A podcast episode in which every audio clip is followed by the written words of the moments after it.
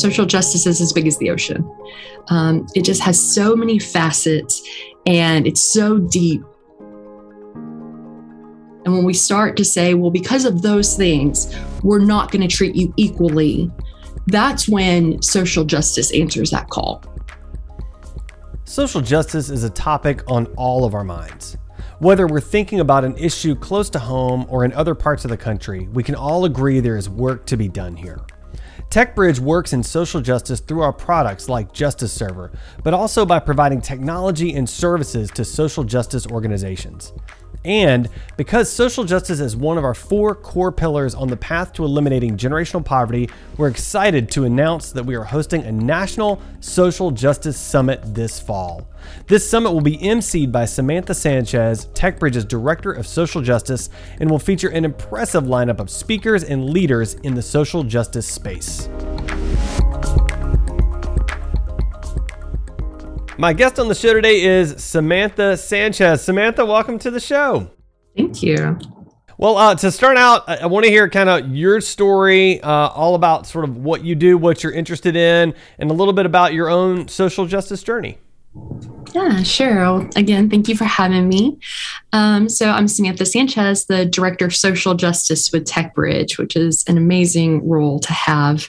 Um, I'd say that my justice uh, journey began as young as I can remember. Um, my mother was a union president at the local chapter of the IBEW, the International Brotherhood of Electrical Workers. Um, because of that journey with her, I got to go to um, different locations, uh, different friends' houses who were people that looked different than me. And so, between that and um, having a Hispanic grandfather, I ended up having this sort of bubble develop around me that said uh, people who look different than you are completely normal.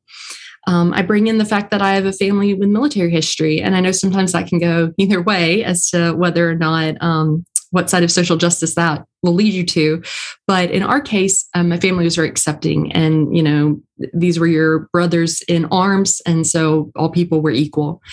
And because of that, even though I was in South Alabama, I was sort of um, blind, I'll be honest, blind to the differences around me.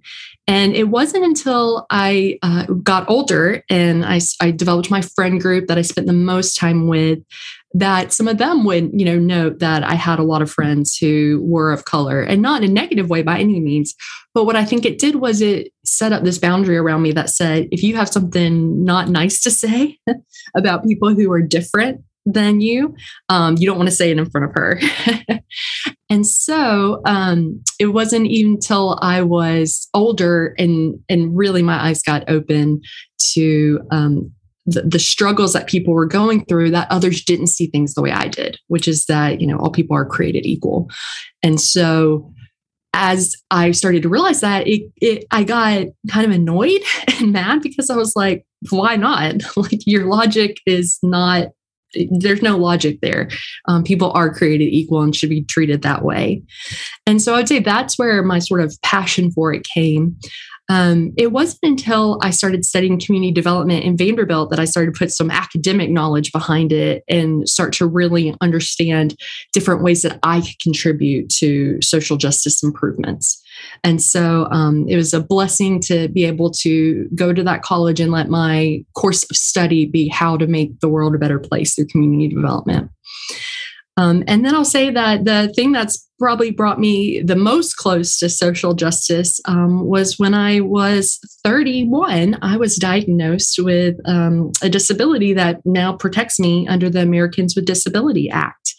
I uh, have type 1 diabetes, and uh, my, my life changed with that diagnosis. And all of a sudden, um, I started needing protections that come under that planning. And that's when it really told me that, um, you know, government intervention and really making um, things that do create uh, a difference in people, such as a disease versus not having a disease. Um, not only are those of us with disease, for example, um, still wonderful, capable human beings that deserve to make a difference, but also um, without protections, we could be discriminated against to the point where we're not even able to make to contribute to society. And that's that's just a no-go in my book. And then I'll just add to that that uh, that's where TechBridge really comes in, though, because um, with my diabetes, I started wearing an insulin pump and a continuous glucose monitor. And all of them are technology based. My continuous glucose pump uh, tells me my blood sugar on this cute little blue device here. And then I use that information to plug it into my insulin pump to tell me how much insulin I need um, whenever I eat or if my blood sugar is just acting wonky. And so um, I really became a humongous fan of technology when it started being a lifesaver for me. Um, and so much so that when uh, I heard about TechBridge and what we do here, I was like, I'm all in. Let's go. I love that. I love that. And that's great. And, and, you're right. You know, technology is just so important at so many different levels. And, and I think we're both proud uh, to be a part of that. So, um, so let's talk a little bit about social justice. It's a, it's a big topic. It's a, it's a, it's a very meaty thing. So how, how would you sort of begin to define it? And, and how would you talk about like, why is it so critical? Why is it so important, especially at this particular juncture in time? Absolutely. Yeah. The phrase I use is um, social justice is as big as the ocean. Um, it just has so many facets and it's so deep. And um, there's no way to explain it sort of in one cute sentence that makes everyone understand. Uh, so, the easiest way that I think about it is really the distribution of goods and um, how those are distributed to people who uh, have something that makes them quote unquote other. So, um, for example, I gave you the example of uh, ADA, someone with diabetes. Uh, there may be jobs that say, well, we're going to discriminate against pers- a person with a disability. And so we're going to uh, take that resource and not allocate it equally, even if the person has all the other um, things in common with someone else. They just happen to have that disability. And so for me, when we talk about not only jobs, but there's so many other resources that we need in this world. And when they're held back based on things that often are a person's totally out of their control. I had no control over type uh, type one diabetes. Um, people have no control over what the color of their skin is, where they're born. And when we start to say, well, because of those things, we're not going to treat you equally that's when social justice answers that call. Because we say, no, every human has value exactly as they are, and resources need to be distributed to us, whether or not it is uh, through protecting those resources like the ada protects you know people with disability getting jobs to eliminating discrimination in housing such as when redline redlining was removed from um, housing. And so then, if you pause there with social justice, say, let's distribute the resources equally. Now let's look at the effects these things have had and how do we make it right? And so, when thinking about housing, even today, with um, people giving out mortgages based on redlining, people of color are less likely to qualify for a mortgage because of you can just follow the lines of the redlining that came down from that. Um, and, and just so uh, people know, so redlining is a historic item where uh, people of color were discriminated against um, in the ability to get housing based on uh, the areas they occupied, and those areas would often be outlined in red for mortgage providers. Um, that's just a little backup in case anyone needs it. so I, I'm I'm curious. So as you mentioned, social justice is is as broad and as deep as the ocean, and I, I fully agree. And I would say that the need for social justice has become more and more visible recently. Um, it, I feel like there was a time when it was a little less less visible to to some people, uh, maybe not to some, maybe not to other to people that grew up like you did, but certainly to some people. And now it's more in the public square. Can you talk a little bit about that and sort of what that means? Yeah, and and I hope my answer goes with what people would think, but I would actually argue a little bit that social justice ebbs and flows. Um, it's when the topic is high at hand that you see the most work done toward it.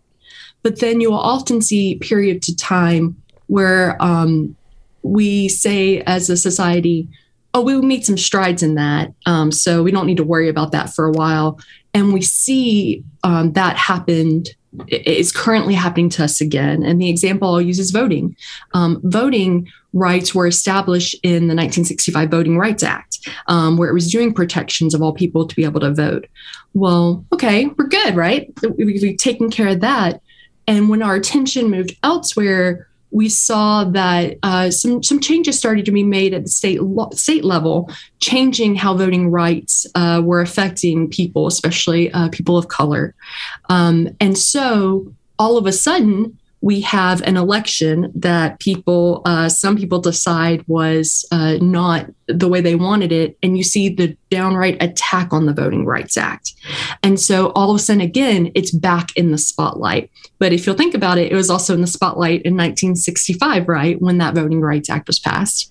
Um, another example with the brutal murders of um, especially Black men, but also Black women of late um, that's not a new thing, unfortunately. That's something that has been happening, you know, for years, and we can go to statistics and documentation around that.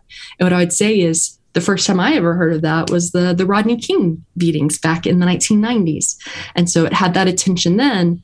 Again, attention changes and shifts, and here we are. Um, it feels like in in 2019, 2020, 2021, repeating the same cycle. And so, um, social justice is always an issue. And it's one that if we don't keep a national spotlight on it at all times, we're going to watch um, any strides forward we make start to recede. And so the question is, uh, to me, how do we change that? How do we keep from um, making two steps forward and one steps back toward anything social justice related? Wow, that's a. I mean, that's a really, really good point. I appreciate how you sort of drew in past history with with current events to help sort of sort of showcase that. So, so that's a really that's actually a really good segue. We need to keep a national spotlight on social justice. TechBridge has recently announced that we're doing the we're we're creating a national social justice summit, and you're going to be the MC for that, which is going to be amazing. Uh, because you're you're a wonderful person in front of a crowd. So tell me all about that. Give me all the details. Yeah, absolutely. So it's set for November 4th. And as of today, it's a hybrid event. It is one where um, if you're on the West Coast and can't make it to Atlanta, well, where we'll be in person, we're still going to be able to have you participating by watching um, a recorded feed from that morning and, and staying up to date uh, with live uh, viewings as well.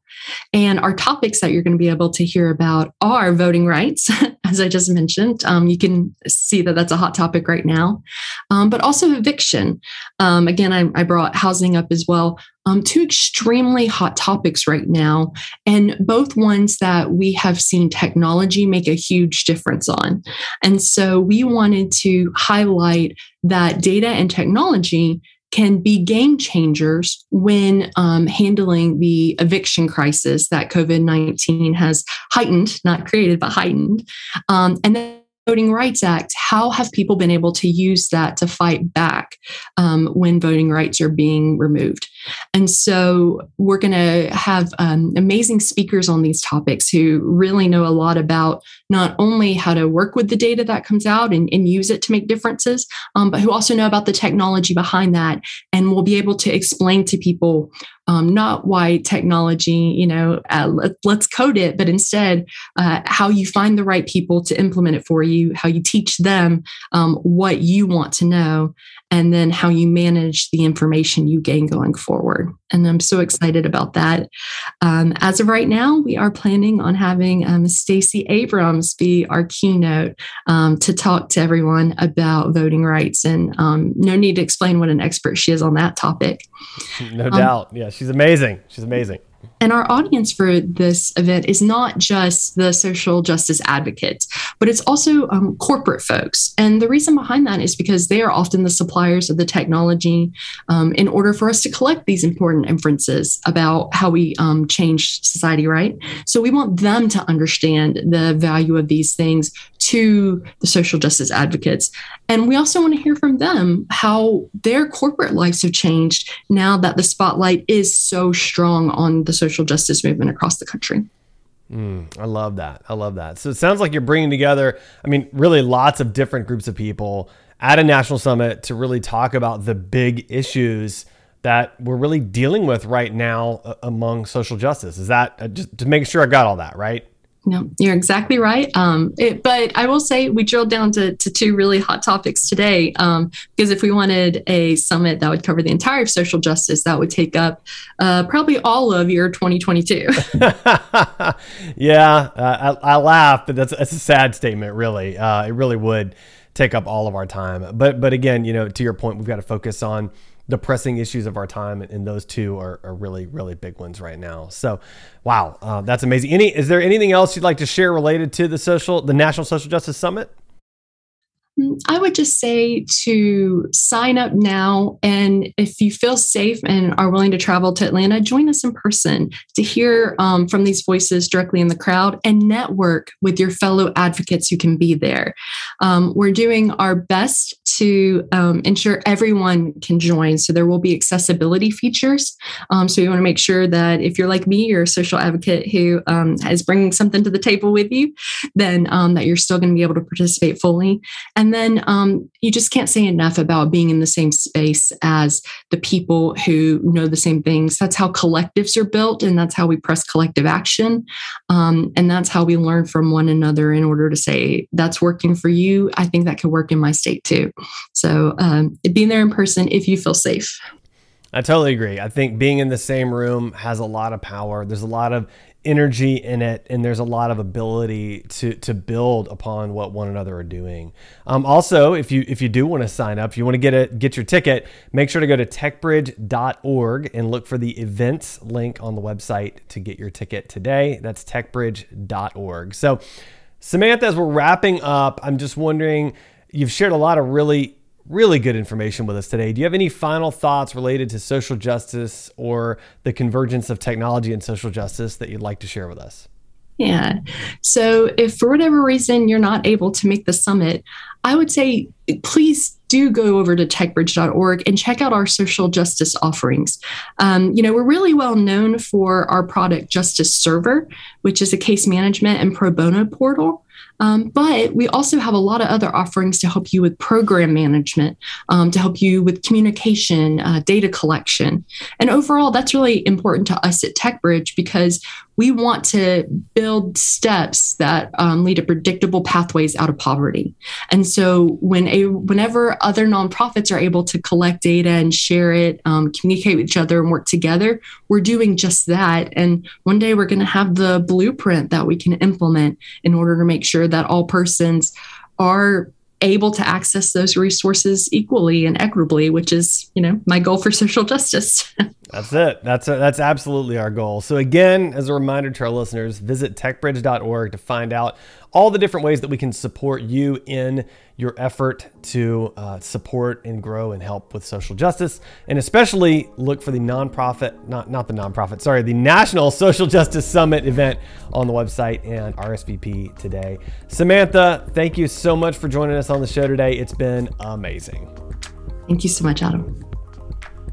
Thank you for listening to TechBridge Talks, a podcast about breaking the cycle of generational poverty through the innovative use of technology. This podcast is produced by TechBridge. To find out more about our work and how you can be a part, visit techbridge.org. That's techbridge.org. Also, make sure to follow us on social media. Thanks again for listening and tune in next week for more great content.